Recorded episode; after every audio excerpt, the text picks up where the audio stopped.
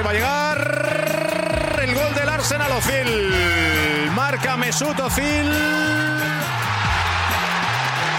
El centro de Ozil, Giroud, gol. Gol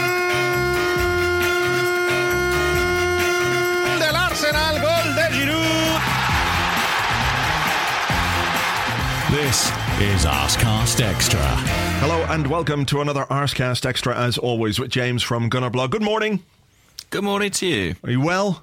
Yeah, not too bad. Not too bad to everyone's surprise. Yeah. I'm, uh, yeah, I'm all right. How about you? I'm, I'm also all right. Um, I, I did have quite a tragic incident over the weekend. Unfortunately, Go on.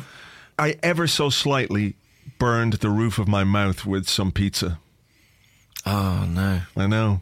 You did tell me you were having some pizza, and I, I, I thought to warn you, but I did not. Well, I, I hope you're happy with yourself because it, um, it's, uh, it's vaguely uncomfortable this morning. I feel responsible. I mm. feel responsible. Uh, you'll you'll know better next time. Next time I'm having pizza, I want a warning from you that it's possible that I might slightly singe the, the roof of my mouth with I mean, hot cheese. worth- Hot cheese of all things. Was it worth it? Oh yeah, yeah, it was delicious. Well, there's some consolation. Pizza at is great, you know. It transpires. Yeah. It's delicious. Yeah. So yeah, I can, I can put up with that that vague feeling of um of, of, of slight slight pain uh, for the deliciousness of it all. On top of that uh, terrible thing that happened to me, it was a terrible weekend for your uh, for your pal Tim. Oh, I know. I know. But, you know, it's good, isn't it? It's funny. Schadenfreude is uh, the, the thing where you laugh at Tim Sherwood from a distance. Sherwood Um, Sherwood Freude. Exactly. Tim, Tim and exactly. Scheude Freude, I don't know. I do feel sort of vaguely. I feel like this has happened for me. I feel like it's a personal gift from the gods to me. After- Tim Sherwood's lost his job. After all the, the tragedy and, and terrible things that have befallen you because of Arsenal wins, this is the universe giving you a little bit back. I think more than a bit. This, this, I think on balance, 2015's been a good year for me now. Um, just in that in that one moment, uh, because I did fear, like in the spring when he saved Villa from relegation and led them to the FA Cup final. I thought, have I been wrong all this time? Does he does he know what he's doing? And to have the fact that he doesn't so gloriously revealed is a wonderful, wonderful, wonderful scenes. Uh, yeah, so you, you had a, a, a an extra big glass of Ribena last night to celebrate, I'm sure. Absolutely, yeah. Big, big old jug of Vimto, and uh, yeah, no. So uh, delighted, delighted by that. I mean, it's been a pretty great weekend, all in all, football wise. Yeah, it has. I mean, from our point of view, obviously we won, and we'll come to that uh, in a few moments' time. But other people around us dropped points. Uh, Chelsea. Yeah, I'm just I mean, thinking about that picture again. Even just thinking about it makes me laugh. It's quite extraordinary. Do we know I mean, exactly what happened? Because from um, from what they were saying on Match of the Day, they said that Jose Mourinho was invited into the referee's room and then sent off. Um, whereas a couple of tweets, Sky were saying that Jose Mourinho went to the referee's room or tried to get into the referee. The, the assumption I had made was that he went bananas and went like banging on the referee's door and was subsequently, you know, sent off and not allowed to watch the game from the bench in the second half. But uh, Match of the Day said he was invited to the referee's room at halftime, which seems unusual. Yes, I mean it's it's much worse to be ejected from a party you've been invited to than one you've just crashed of your own accord. Yeah. Um, I don't know. I, I mean, I would have. I assumed, like you, that he had just burst in unannounced and started screaming about conspiracy theories. Um, but if he was asked in, God knows what he must have done to have so upset the referee. Um, probably accusations of bias. I mean, I imagine that's the sort of perfunctory response, but brilliant that he then had to go and spend, you know, time up in the the was it, the West Ham directors box? I think. Yeah, standing at the back of uh, the director's box. Oh dear. I mean, I mean, have you seen Danny Dyer's little video? Yeah, I saw it. I mean, and I thought, well, I didn't, I didn't quite know what to think about that because obviously Danny Dyer is a tremendous cunt, and Jose Obviously. Mourinho is also a tremendous cunt, and there's not even the enemy of my enemy choice. thing. Yeah, exactly. Yeah. you know, and it, it wasn't even any good. If he'd actually done something good, you know, like No, called him something. just sort he just kind of skulked in behind, and one of his gimp mates made a face at the camera. You know, yeah, I, yeah, I feel like that was a really missed opportunity. You know, he could have could have just stood there beside him. But I bet that that red face guy, you know, the red face guy that hangs around Chelsea. Yeah, yeah, yeah. Old Redface. Yeah. Yeah, old red face. John Redface is his name. Uh, he's he would have probably stepped in, but you'd have been tempted just to stand there beside him and just sort of niggle away at him. You know, ten men. That was very, very harsh, very harsh yellow card. The second one very harsh for for Matic. There, you must be feeling particularly aggrieved. Oh my goodness! Oh, look at that decision gone against you again. God, oh my, they, they are they are literally all out to get you. Just in his ear for the entire forty five minutes. That's what he should have done. But now he just kind of he wandered by. But still, the misery, the pain, the the, the suffering of Jose is is delightful for the rest of us. So, are we in a position now? Would you do you want to see him sacked? Like, would would that be sort of like you know? Would that make you as No. happy as it made me to see Sherwood go? No, you want to see this extend? Not yet. Not yet. I mean, ultimately, that would be good, but not yet. I mean, I, I'd like to see it get worse for him. I would like to see him literally lose his mind. I think Right. that's happening. I think it is happening to a certain extent, but I would like to see just a full on absolute meltdown. You know, I think we're I think we're owed that after the years of abject country that he is he has foisted upon the world of football. I think we're owed that in the same way that the universe owed you for uh, for all the broken bones and uh, heartbreak and everything else by sacking Tim Sherwood. I think the universe owes the rest of us like Mourinho just spiraling, spiraling, spiraling. And I think to a certain extent, he, we've spoken about it before, I think he is actually self destructing. And I think some of the stuff that he's doing is, is deliberate. You know, it's, Right. it's he's doing it on purpose to, to perhaps uh, exacerbate the situation and, and maybe get himself fired. Um, Well, maybe, maybe. you know, if, if he's sent off for something he said to a referee, and we can only assume that it's something he said to the referee, he didn't like try and, you know, give him a wedgie or anything like that, um, then, you know, he must know. You, you know what you can say to a referee and what you can't say to a referee. And if he tried to burst into the referee's room, you know, that's self destructive behavior as well. But for the time being, in the same way that I was thoroughly enjoying the job that Brendan Rodgers was, was doing at Liverpool, I, I'm thoroughly enjoying Jose's work at the moment. So I want him to continue. okay, even though Tim Sherwood is available as a potential replacement, that wouldn't swing it for you. Oh, yeah. Well, I think Tim is probably going to be available in a few months' time as well. I don't think there's going to be any rush. That's true. That is true. Yeah, no immediate rush on No, services. no. So, uh, so yeah, so good fun to watch all that happening to other people, and of course, it's it's made better. My uh, Mrs. Blog said to me, we were watching match of the day, and she said, "Does does Arsenal winning is is that made better for you when stuff like that happens to to Chelsea?" And I said, "Yeah."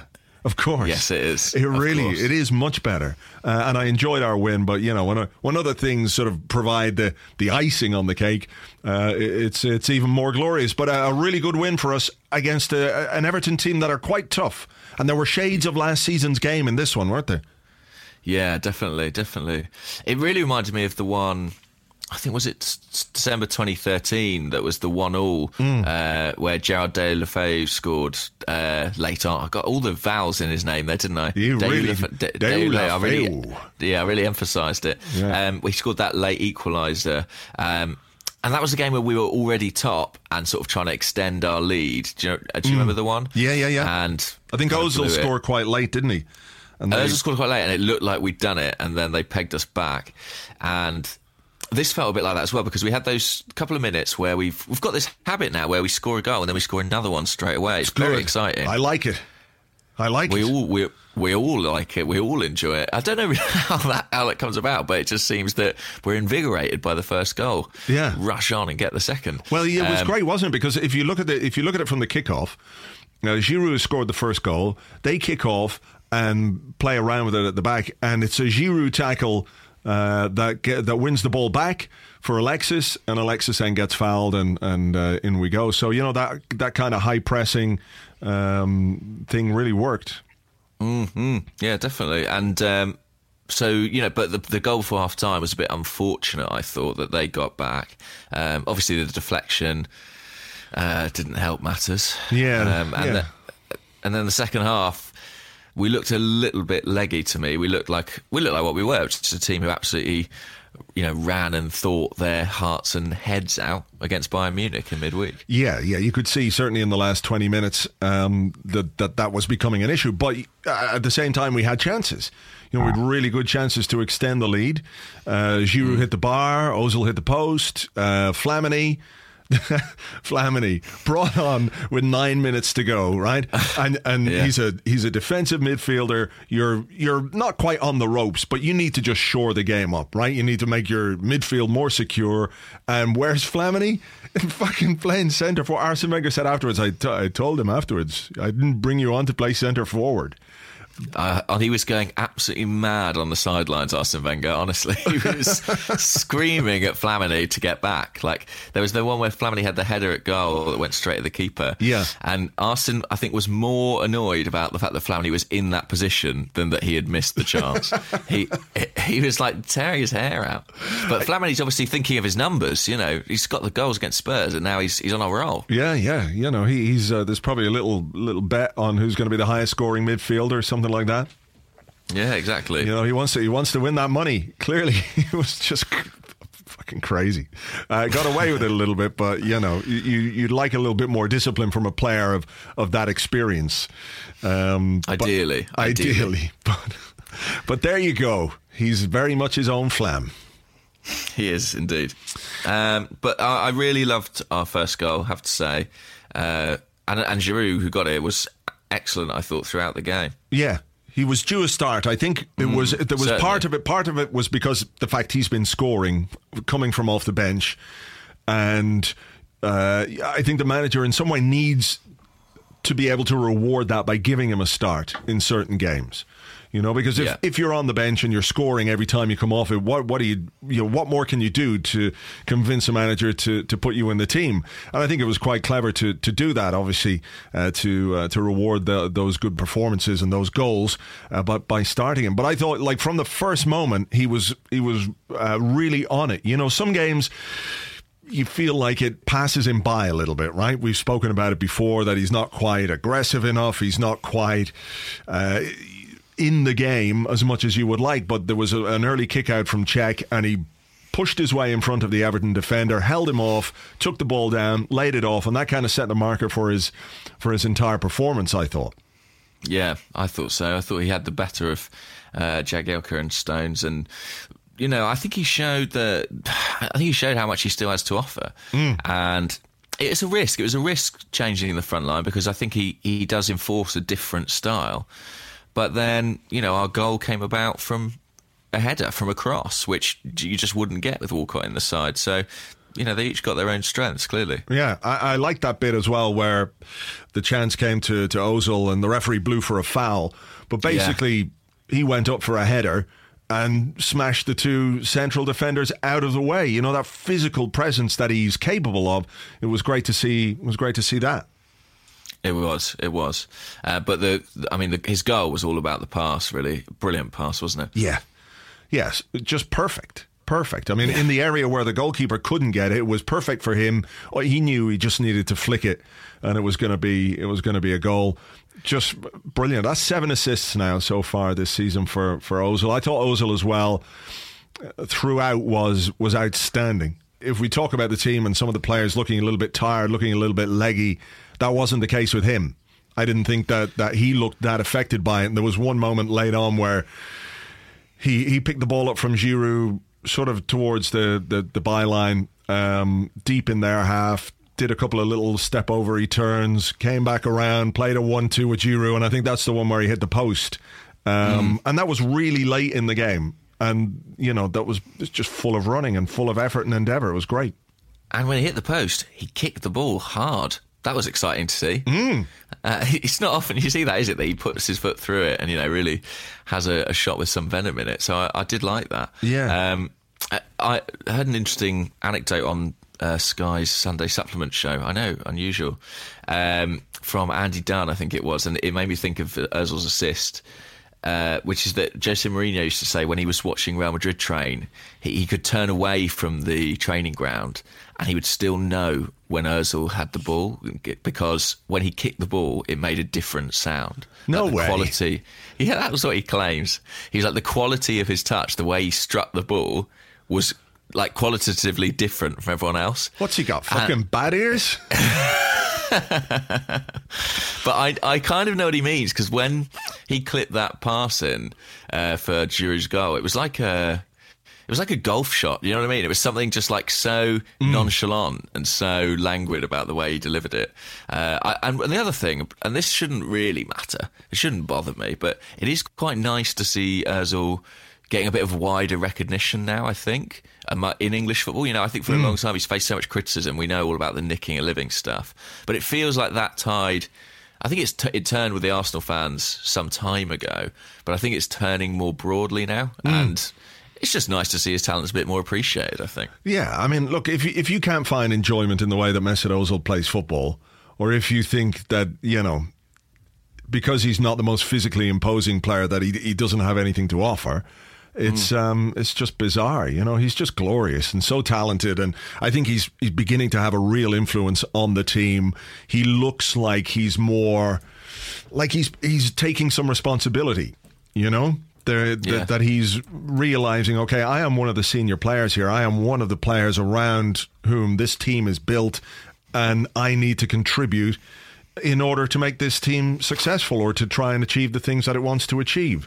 Um, and maybe that's d- down to confidence, self belief, whatever it might be. But I, yeah, it's great. Uh, he's just been he's been so good this season so far, and uh, I hope it lasts.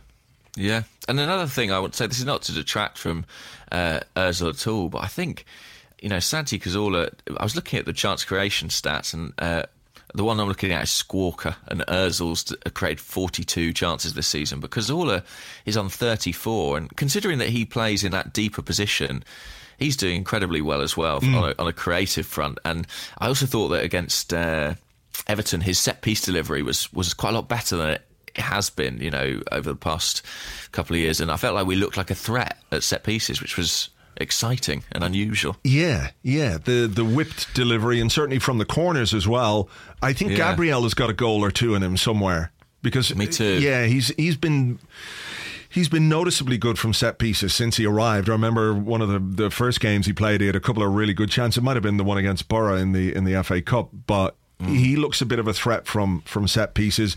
And there's something when you're defending corners and if there's a sequence or, or, or, or a collection of corners and as a defending team you're not getting to the ball as much as the opposition you know you begin to lose a little confidence I think in, in terms of uh, of how you defend. So that there's sort of a weight and accumulation of uh, of corners and set pieces. I think that was evident um, uh, with the second goal because we'd had a number of corners before that. Because Cazorla whips in a great ball. Again, the goalkeeper wasn't great. Again, the defending wasn't great, and Arsenal gets on the ball, and and, and it's uh, it's two 0 So yeah, it was good. But again, the delivery is is really important. Absolutely, I would agree with that. Um, what about Everton's equaliser? Do you buy into the Uh, the blame Alex Oxlade Chamberlain theory that seems to have been circulating? I've seen a bit online. Yeah, I think we'll touch on Ox in the in the questions part. But what Okay. about that particular thing? You know, there's a lesson there for him certainly, and that's about decision making in the final third. Right. Um, he should have played it outside to Bellerin, and if he played it outside to Bellerin quickly, we probably would have made it 3 0, or hmm. would at least have had a good chance to, to make it 3 0. Um, he made the wrong decision by shooting into a crowd of players. Uh, he did his best to, to try and get back, and I think in some ways he's been really quite unlucky. He's going through this period where every mistake that he makes is ending up in a goal. You know, it's happened a number of times this season already. that, crazy. Yeah, you know, Yeah. so I think there's there is an element of bad luck to it, but it's also something that he has control over. That had he made the right decision uh, by by making the pass, then that wouldn't have happened. But I think when you lose the ball on the edge of the box or a shot is blocked and they go up the other end and score with a deflection, you know, I don't think you can necessarily blame him 100%, but it was avoidable. That's the way I'd look at it. Yeah, I would I would concur. Um, and then I suppose as regards to the second half, the last 10 minutes anyway, two big, big moments. One being uh, the save from Petr Cech, Mm. and the other one being, I'm sure you enjoyed that tackle from, from Gabriel. Yeah, the Cech save was fantastic. Uh, Yeah. And I suppose that's the that's the kind of goalkeeping that people talked about when you bring a guy in who can win you points. I think Arsene Wenger said that after the game. He won us, you know, the the three points, or he, you know, he played a big part in in ensuring that we took three points rather than one. Uh, yeah, great save, uh, great reactions. I think we rode our luck a little bit, didn't we? That Lukaku header had him beaten. He was not getting anywhere near that, but it just just sort of brushed the uh, the the top of the bar. Yeah. And there were a couple of actually that that one Gabriel tackle. Obviously, there was the brilliant reaction that he had, where he's sort of pumping the air like he'd scored a goal, Yeah, which is yeah. which is great. But there was another one, another break, maybe a few minutes before that, and again he was the guy who got a who got a foot in on the ball and, and helped us get away. So uh, yeah, another another fine display from him. Yeah, I thought he was excellent. It's very, very nice feeling, isn't it, to sort of lose one of your first choice centre backs to illness. Per Mertesacker seems ill all the time, doesn't he? Mm. He's a bit, he's a bit like me, a bit of a sickly child. Needs to wrap up warm. Get some more vitamins, Per. Come on. Exactly, but uh, it's nice when that happens and you're not overly concerned. You've got someone who can come in and sort of fill the breach as Yeah. well as Gabriel did. Yeah. So uh, three good points. Uh, went top of the table for a little while. We're back into second on goal difference, but uh, a fine position to be in. Mm, and the Manchester derby was rubbish. Did you see that? Talk Really? about boring. Jesus Christ. I mean, at least if the football's crap, kick the shit out of each other or something. yeah, yeah, yeah. All very passive, all Yeah. very tepid. Yeah, not, No, not good. fun. Not good. And we have a, a game tomorrow, of course, in the Capital One Cup. What exactly are you expecting Arsene Wenger to do? I think we'll probably get some team news later on, um, and we'll get a better idea of what kind of a, a, a team he's going to put out. But you know, to my mind, he's got to he's got to rest people like Alexis cannot play. I wouldn't play Ozil, Cazorla, maybe not Coquelin either. Um, you know, he can rotate the defence quite well in the sense that, you know, he's got Gibbs, Debuchy to come in. Maybe Mertesacker back. Chambers could could come in there. He might give a start to the guy in goal. It's just maybe further forward we don't really have the, the depth of squad. I mean, it, he's going to have to rotate though, isn't he? Yeah, certainly. I mean, uh, you know, it would be an exaggeration to say their last legs, but the team certainly looked tired uh, in the last stages against Everton. And obviously, the Premier League's the priority. I think you're right. The back four is pretty straightforward. You know, you can bring Gibbs in, you can bring Debuchy in, Chambers as well, um, Flamini in central midfield. But oh, I mean, everyone who's on the bench against Everton, you'd imagine, will start. Uh, it is a little bit trickier in the in the forward part of the pitch. Um, I mean, Joel Campbell will play. Maybe Theo Walcott will play, having not played at the weekend. But Yeah. uh, beyond that, I don't know. I wonder if we will see a couple of youngsters. Alex Iwobi had another good week last week, scoring twice against Bayern in the, the, the Youth Champions League, including Yeah. a screamer. Did you see it? Oh yeah, amazing. I was I was chatting to Andrew Allen on the whole Gmail chat thing, uh, and the game was on because it was streaming on YouTube, and it was like, well, Jesus, this is a f- pretty boring game, isn't it? And then within eight seconds, Iwobi smashes it into the to the top corner. So. Uh, I'll try that on Tuesday if he's uh, if he gets a chance. yeah, so he's one who could be in contention. Um, other than that, I don't really know. Yeah, it'll be interesting to see what Arsenal says, but I do expect quite heavy rotation, certainly. Yeah. All right. Well, look, we'll see. That's uh, I think that's on the telly tomorrow night as well. Yeah. Uh, Sheffield Wednesday versus Arsenal in the Capital One Cup. All right. Well, that just about does it from part one. Unless you've got anything else from the weekend that's uh, caught your eye. Um, no, I think we've covered it off. I mean, Yeah. I could, I'd happily laugh at Tim Sherwood again, but other Yeah. than Go that, go go go ahead. oh dear. Okay, All right. great. Okay. I think that'll do it. Okay, that's part one. We're back with your questions in part two right after this.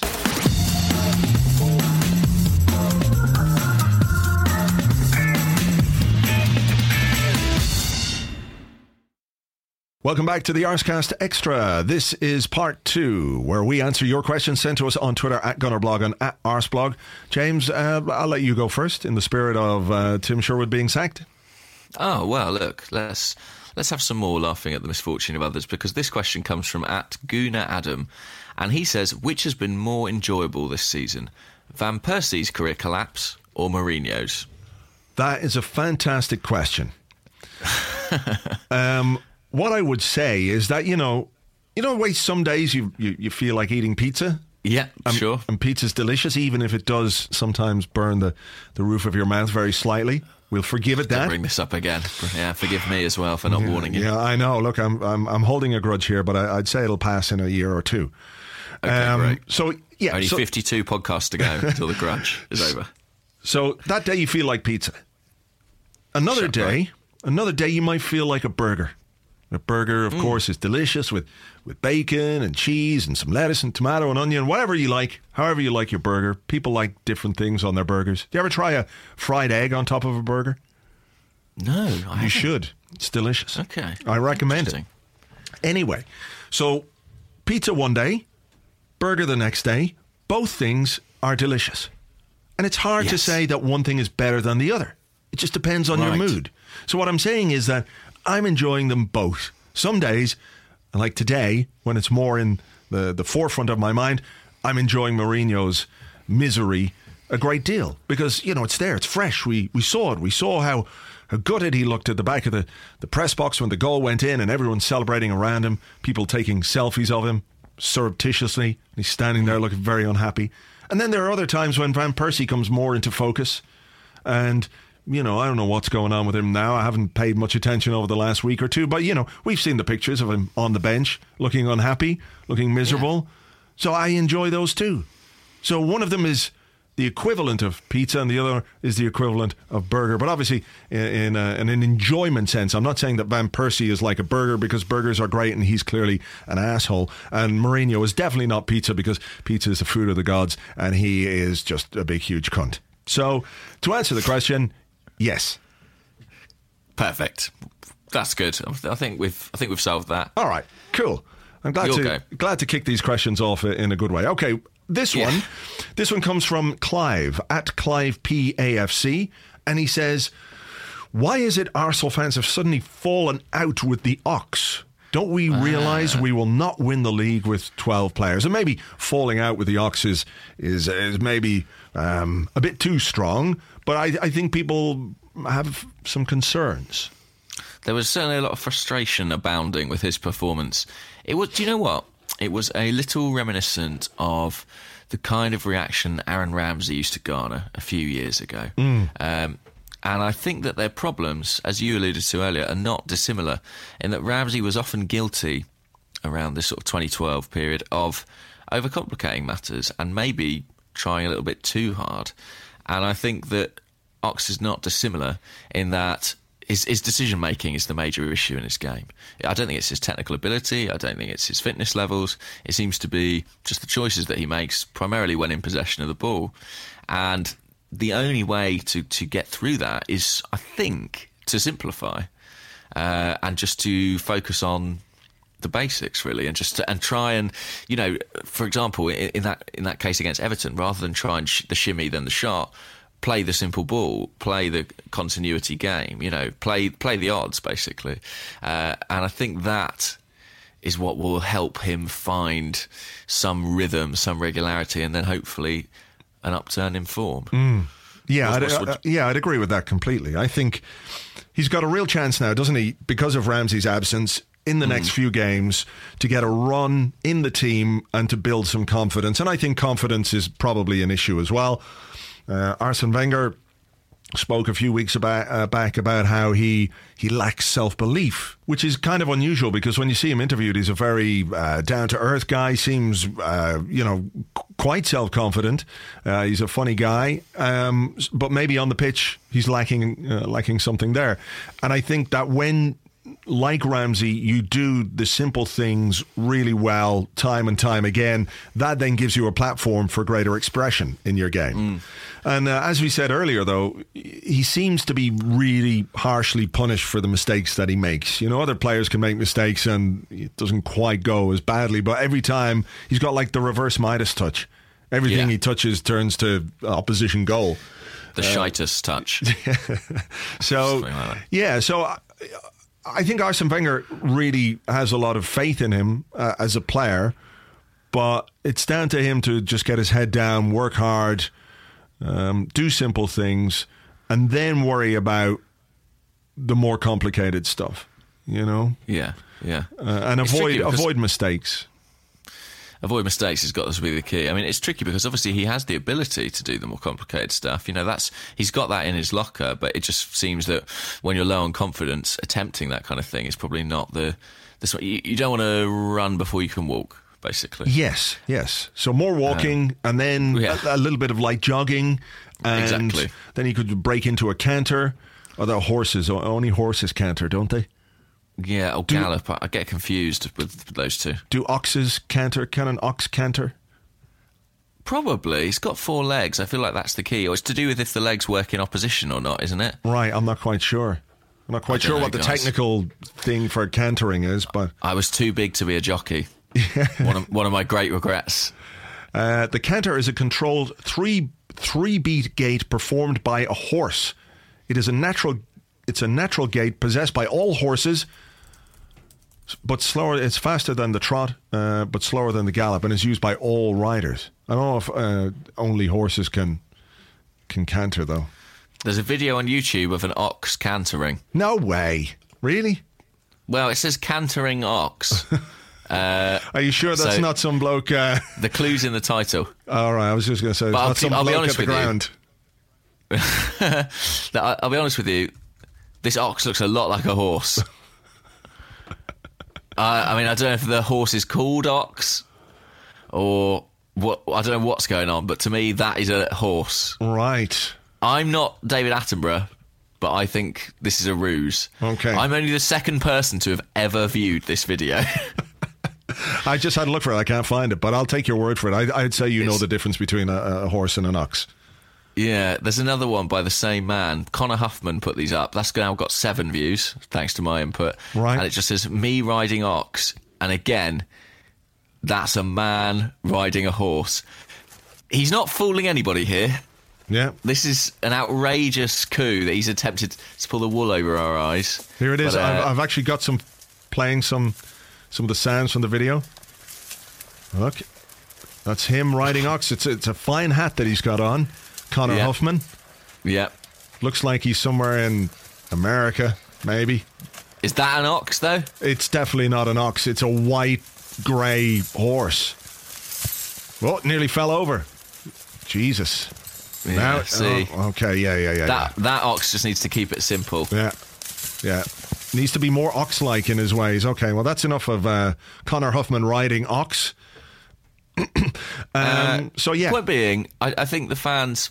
I don't think they're out of love with him, are they? I mean, I don't think it was sort of. It wasn't one of those where it's sort of like audible howls of frustration to him. You know, that wasn't my impression in the ground. Anyway. no, I, I thought he did better as well in the second half. There was more to his game in the second half. He was quite was one great cross. Yeah, you know. But uh, yeah, look, just cut out the mistakes, and um, you know they they are quite um, they are quite easy easy to do because they've been it's just carelessness and, and, and lack of uh, lack of the right decision more than anything fundamentally wrong with his technique or his ability as a footballer I think unless you count those things as absolutely fundamental um, but yeah I, I I'm confident that he can he can improve so Okay, well, uh, sort of on a similar note, um, David Hung asks. Okay. He's at yeah at Kutchpuck on Twitter. Don't worry, it's a clean question. He says, uh, devoted listener from Hong Kong, which is nice. hi Hello.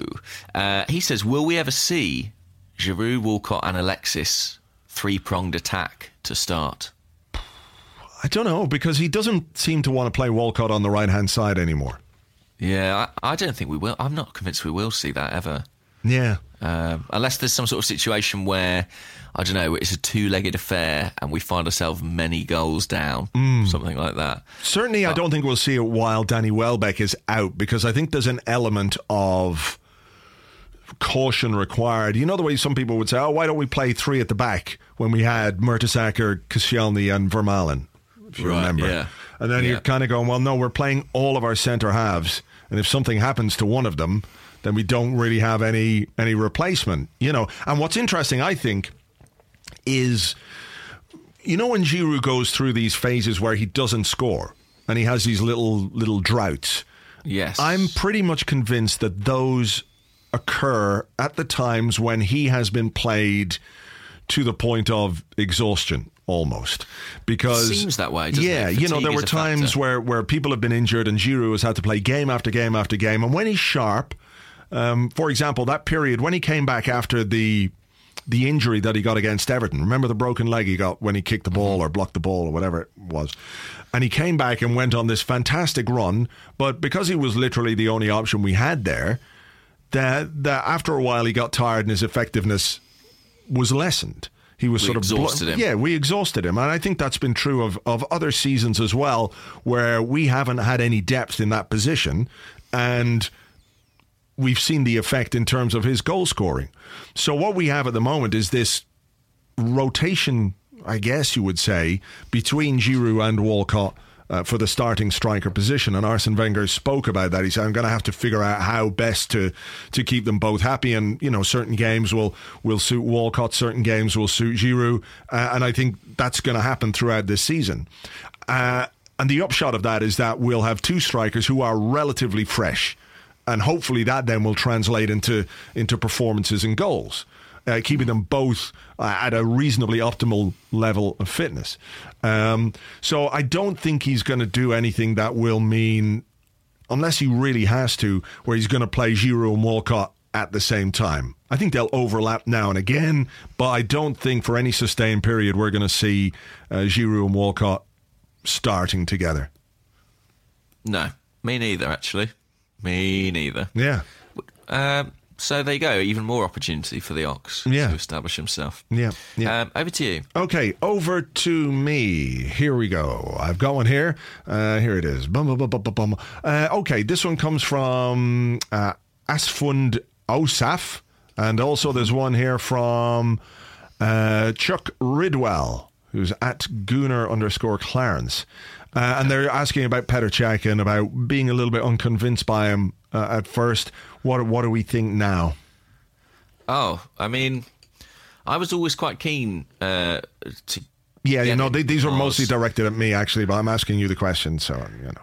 Oh, I see. Right, okay, dodging the bullet. Yeah. Um, well, let me bounce it back at you because yeah, you. I think I, t- I can't remember what you said exactly, but I think you were a bit like, well, maybe I'm not. You weren't. I think the fact that he was let go by Chelsea made you think, oh, if they're letting him go, what does that mean? Is that is that fair to say? Uh, yeah. Yeah, maybe that was the concern, and the fact that he hadn't really played for a year, and that maybe if Chelsea were willing to let him go, that it was, it was, uh, it was to do with the fact that they didn't think he was quite quite up for it anymore. So yeah, I think that was the that was the concern.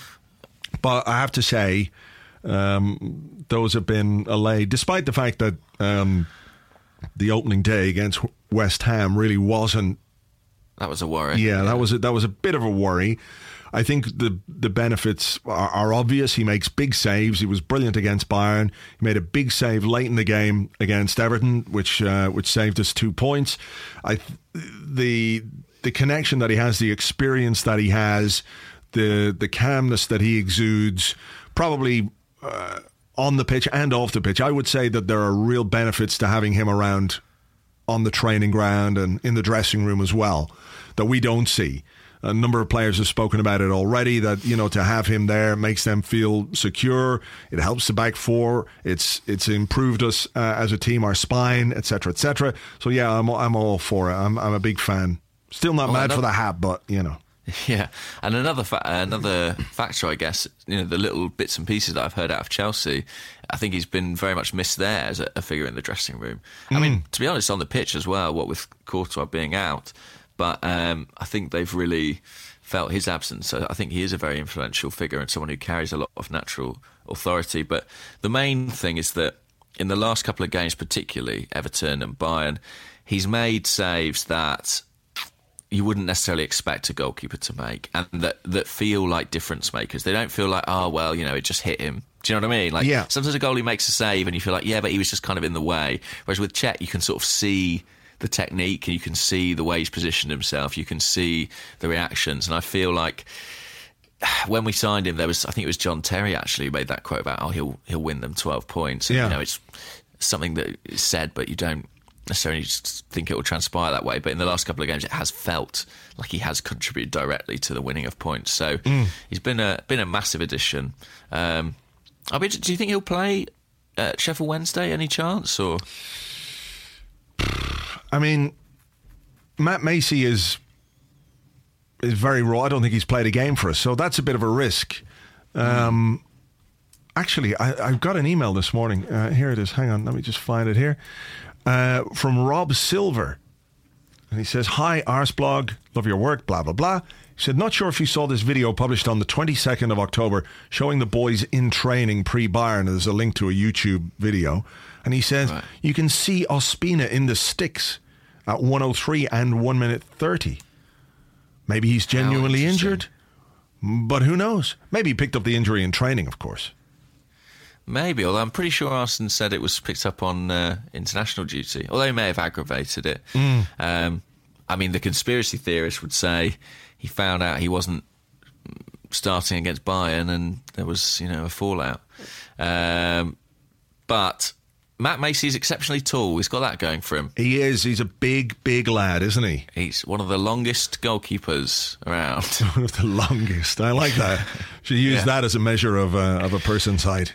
length, yeah. Yeah. The, the length of Matt Macy is something quite extraordinary. Um, Yeah, sorry, I just, my mind went to a different place there. Well, I know it's like we're having another question from David Hung, but I um, yeah, but I don't know. It'd be a bit of a risk to throw him in, wouldn't it? So It would, but is it not also a risk to play your only fit senior goalkeeper in a game that, you know, ultimately, maybe. ultimately isn't the most important in our season?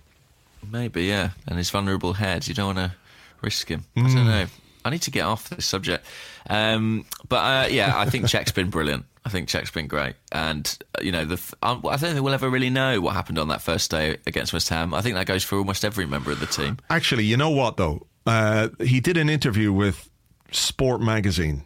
Right. And I thought it was really interesting what he said. He obviously analysed what happened on the day, and he said, it, it- you know, it was a bit flat. The game felt a bit flat, and sometimes you need a moment to sort of energise the crowd and energise the team. So when the free kick came in, he made this decision that he was going to go for the ball and maybe try and start a quick counter attack, you know, just to sort of Right. lift the team and lift it. And he said, no, you know, made the wrong decision there. So that was that was interesting. I could see why it happened um, because again, you know, even at 33, the most experienced players can can make the wrong decision, but you could see why he was trying to make it, which I thought was was quite interesting. That is interesting. I mean, the other thing, just on that result, is that the more the season wears on, the kind of less appalling it looks. West Ham uh, continue to go from strength to strength. So Yeah. maybe it wasn't too awful. Uh, yeah, he's, anyway, do- he's doing a good job there so far, Slaven Bilic. he is indeed. He is indeed.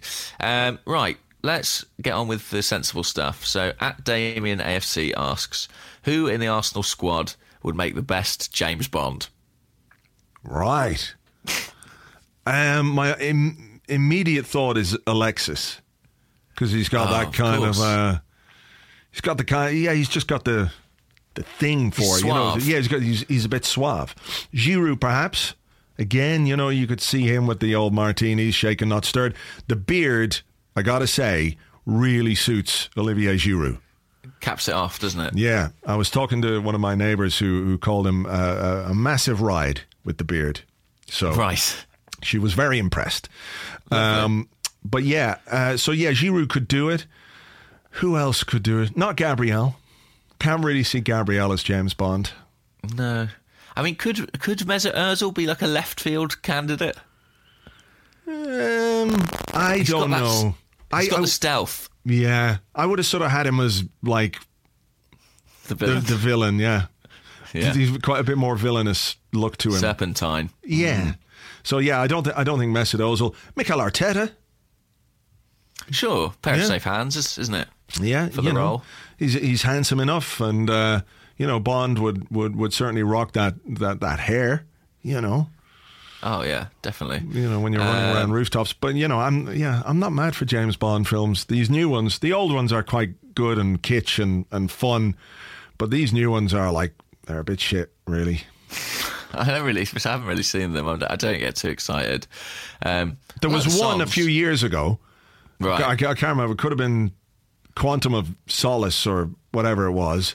yeah. and I could be misremembering this, but ultimately, the the villain was trying to steal water, and Right, that that yeah. was the whole thing. It was like, oh, come on, Like he should be trying to blow up the Earth from space in a cooled space station, not Yeah. steal some water from like a an fucking irrigation farm or whatever it We've was. all, we've all got taps, mate. Yeah, you know what I mean? exactly. There's the whole fucking sea there, man. What are you trying to do? Just You get know? yourself a bucket. You're away. Yeah, you know. I- Um, so that yeah, that, that that annoys me with them. But uh, yeah, I think Giroud. I think Giroud would be pretty pretty good. I think he ticks a lot of the boxes. yeah, Yeah, Yeah. because he's sort of got the. I mean, he'd probably want a stunt double for a lot of the action sequences. I imagine. yeah. I'd love to Um, see James Bond do the like ah the finger waggle. Yeah, the finger whack when he gets shot. Mr. Bond, Uh, what are you doing? oh, it is the finger waggle of vague pain. Exactly. But Yeah. He's got the charm. He's got the looks. I think he'd be good. All right. Um, so when Craig hangs up the speedos, give give Olivier a call. Yeah, yeah. Secondary career for him. I can see it happening, actually, yeah. Okay, cool. All right. Uh, this one comes from Braggy Huffperson, I think, at Bragged on Twitter. And he wants to know could you ask James if he has ever lost it in the press box when Arsenal have scored, like maybe against Bayern? Uh, have I ever lost it? Yes, I have lost it. I can't remember specific incidents. It's always a bit embarrassing because you're sat right next to someone who is, you know, a, a real neutral, and you're sort of incognito pretending. Um, but there was one goal last season. Late goals. It's late goals that get you. Do you know what I mean? It's, Yeah. There's nothing like a late goal. Um, I can't remember who it's against though. But basically, the way the press box is, there's like a little barrier, and then it's the fans. And if you're in the front row of the press box, you sort of sp- almost spill into the fans. And there was a goal where I stood up and and ran down the stairs, um, which was, you know, like, which I think I think gave me away, but. You don't know. I mean, you know, I, I had to sort of sheepishly make it back to my seat afterwards and be like, oh, I'm just, you know, pretend I was just really happy because I'd made that prediction in a preview or something like that. You know, I dropped my tennis on. ball. It ran down the stairs. I had to just go get it. exactly, yeah. Yeah, come back, you know, shaking my fist, claiming that that meant points for my fantasy team. I don't know. but like uh, it is it is a tricky balance. Bayern was a great one. I mean, the thing is, the nice one about European nights is that generally um, generally that even the neutrals are sort of on the side of in the press box at least are on the side of the English teams, which is which makes it sort of convivial atmosphere. Unless you're an extra German journalist, in which case very awkward. Yeah. But fuck him. I mean, honestly, yeah, it's fine. there's a lot of there's a lot of fans in the press box. I mean, Arsenal are a well followed club, so there's there's quite a few there, sort of clenching their fists surreptitiously. Uh, don't worry about it. There's plenty. There's plenty on side, but it's not quite as sort of. Um, there's not quite as heavy a bias as there is for, say, Liverpool or bizarrely West Ham. West Ham seems to have a lot of fans in the media, but uh, Arsenal have certainly got a, a decent following. All right. Okay. One more from you. One more. Um, okay, this is from Sam Thayer at Sam Thayer nine thousand, and he says, "Would you rather have wooden planks for arms, right, Yeah. or toasters for feet?" Um. I guess. You've got to have one or the other. Yeah. See, with toasters on your feet, you could never go swimming. Very Get dangerous. electrocuted. Because I'm assuming the toasters are continuously, you know, plugged into electricity. I think they're sort of wired to you. Yeah, they're kind of. The, there is a current that runs through us all. Yeah, we all have electric, uh, electric bits in us. So yeah, that would be. I like swimming. I like going in the sea. That's uh, kind of where I'm at- my happiest. Really? just- yeah, just kind of where it's somewhere warm and I'm just floating in the sea. I like that. Well, that would be awkward. You'd have to sort of walk out to sea on your hands. Yeah, and that essentially would mean I'd drown. Once you got in deep enough, I'd drown. But Yeah. wooden planks for arms wouldn't be ideal. Picking stuff up would be a challenge, but you would always be on for a game of rounders. That is true. That is true. Also, you'd look like a, a glider or a plane. I feel like if they were wide enough planks, you could throw yourself something high and just sort Yeah. of gently glide. Yeah. Um, I don't know. I'm not a scientist, but it seems to me that that's possible. The the, the toasters. I mean, I love toast. I met someone recently who said they didn't like toast. What kind of monster was this? I honestly, I didn't know what to say. I was like, "Do you like bread?" They were like, "Yeah," and I was like, "So what hap- What what is what's going on here?" I was like, "Do you like hot bread? Like if I put some bread in the microwave for you, hot floppy bread, how would you feel about that?" And they were like, well, "I'm not sure." And I was like, "But toast's definitely out." They were like, "Yeah, no toast for me." Well, um, yeah, I, mean, don't understand. I was astonished. Yeah, I, I, honestly, I didn't know. I, had, I was like, I'm not sure we could be friends. I, I think that's reasonable. I don't. I don't really understand that in the slightest. Toast is great, but let me ask you the the important question here. When it comes to toast, butter, yeah, toast and butter is good. Yeah, I'm, I'm on board with you so far. But if you add a conserve of some kind, strawberry jam or marmalade, Okay. do you put that over the butter, or do you just use the marmalade or the jam on dry toast? I put it. I feel like this is a really big moment for the podcast. Mm. yeah. I feel like it could all go wrong. I put it over the butter. you're disgusting. is this the end of the podcast? That's it. Fuck. So you you put it s- straight on. Straight on, yeah, no butter. Butter on toast is great, but if you're having jam or marmalade, goes on dry toast. Don't need the butter. Makes it kind of, I don't know. No, I don't Hang like on, it. though. I don't like it. What? I, there are some. If I have peanut butter, I won't have butter as well. I'm not. I'm not, I'm not a madman. That's two types of butter. You would put peanut butter on buttered toast. No, no, no, no, no, no, no. I'm saying if I had peanut butter, I wouldn't use butter. Right. What about Marmite? Do you ever eat Marmite? No, but I do sometimes um, eat Bovril on toast With no butter? Just with no on? butter, just straight on. Yeah, yeah. It's meaty and delicious and crunchy. Guys, I think get in touch because I don't know who's right and who's wrong here. I mean, someone definitely is. I was going to say there is no right and wrong. Bullshit. Yeah, There is. we need to fight. We need to fight and decide this. yeah. The toast etiquette, the toast etiquette, if you like. Point being, I am. I'm not. I'm quite scared of the sea. Right. I mean, I'll go in it, but you know, I am constantly convinced there are sharks. And knowing my luck, there probably will be eventually. Yeah. So I think I'll go for the toast because I love toast. Mm. Despite what this person said, I love toast, and I'd always carry a little bit of butter and a conserve on me, so, so I can to flaunt your rules, flout these regulations, and have the full toast meal available to me whenever I wanted. And you could shoot them out of your feet and catch them by hand. Imagine that as a little party trick. That would be great. And people say we agree too much. I think we found a fundamental disagreement here. I'm go. going planks and no butter uh, with conserve on toast. So, so there you go. we go. All right, I've got go. one one more final one. It's not really, you know, uh, this one comes from Emmanuel Ebu. A. I think this Yeah. could be his um his uh, his Halloween one because he's got a Halloween question. Said from an arsehole point of view, what is the scariest thing or person someone could dress as for Halloween? Um, I mean, a would be quite scary if someone just if he just turned up on the field. Um, Eleven Scary. Yes, that's it. That's it. Uh, any of the medical team, I imagine, are quite frightening. Um, you know, covered in bits of Abu Dhabi still. Um, who else is frightening? Mike Dean, quite quite terrifying. Yeah. I find. Uh, and and a host of managers really. I mean, I think coming as Sam Allardyce is a le- legitimate scary costume. Yeah, that would be pretty gross. All right. Yeah, I think I'd say, I'd say that's too far, if anything. Could we make uh, um, scary names out of Arsenal players? Could we do that? Like um, Halloween related names? Uh, like G- Gab- uh, Gabrielle. Gabrielle. Gabrielle. That's not bad. Uh, oh, got one. Mikel. Ah! Tedder.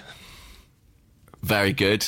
Yeah, that was good. Uh, that is very good. Wall, Wall, Yeah. Theo Theo Wolfcott. Theo Theo, Wolf- Werewolfcott. What if that guy who was brought on not to play at centre forward got bitten by Dracula? He would then be a flampire. very nice. Yes. That is good. That's extraordinarily good. Hmm. Um, I'm just trying to think if there are any more. Per Murta Sucker, because he, you know, like a vampire as well. That's well. nice. That's these are these are great. I feel like the man from East Lower is sitting here now listening to this going, puns, puns, puns, puns, puns, puns. I He's know. just he'll gonna- be so excited. Yeah, he's going to lambate so us. excited. Yeah, I don't think we should do the, uh, do them all because I think it'll, you know, it'll give him something to do on Twitter, won't it, for the next 24 hours? Keep him busy. Keep him busy. Yeah. Yeah, yeah, Uh, Sonogul. Yes, that's a great one. Mm. Ghoul is a, is a, a lovely word, isn't it? Yeah, yeah. Got a lovely sound to it. Danny Uh, Helbeck. Hellbeck's nice. What else? What I'm trying to think of other scary things. Really, monsters and vampires and mummies and uh, mummies. Yeah. uh, what else is scary? Sam Allardyce's breasts. They're quite scary. Uh, yeah. yeah. So look, lots lots of Halloween fun. Yeah. had. Anyway, we, we'll leave it there, and obviously people will make their suggestions on Twitter, and of course, let us know which side of the fence you're on: butter and jam, or just jam. Yeah, we need to know, guys. Let's end this Yes. once and for all. We should we should start a hashtag, hashtag butter and jam, or hashtag just jam. Brilliant. Tell us where you are, folks. We'll find the Get line split in. right down the middle. Are you evil right. and, and hideous like Gunnerblog, or are you um, fine and great like me? We'll see. Good and virtuous. All right. Uh, all right. Yeah. Have a nice week, everyone. Yes, do that. Enjoy the Sheffield Wednesday game. do that. And uh, whatever way you have your toast, I think it's fine. You can have it whatever way you want. But if you're the person that doesn't like toast, get out. Go away. Just forget it. Why even listening? yeah. Get Fuck lost. off. Fuck off. Until the next one. Bye. Bye bye.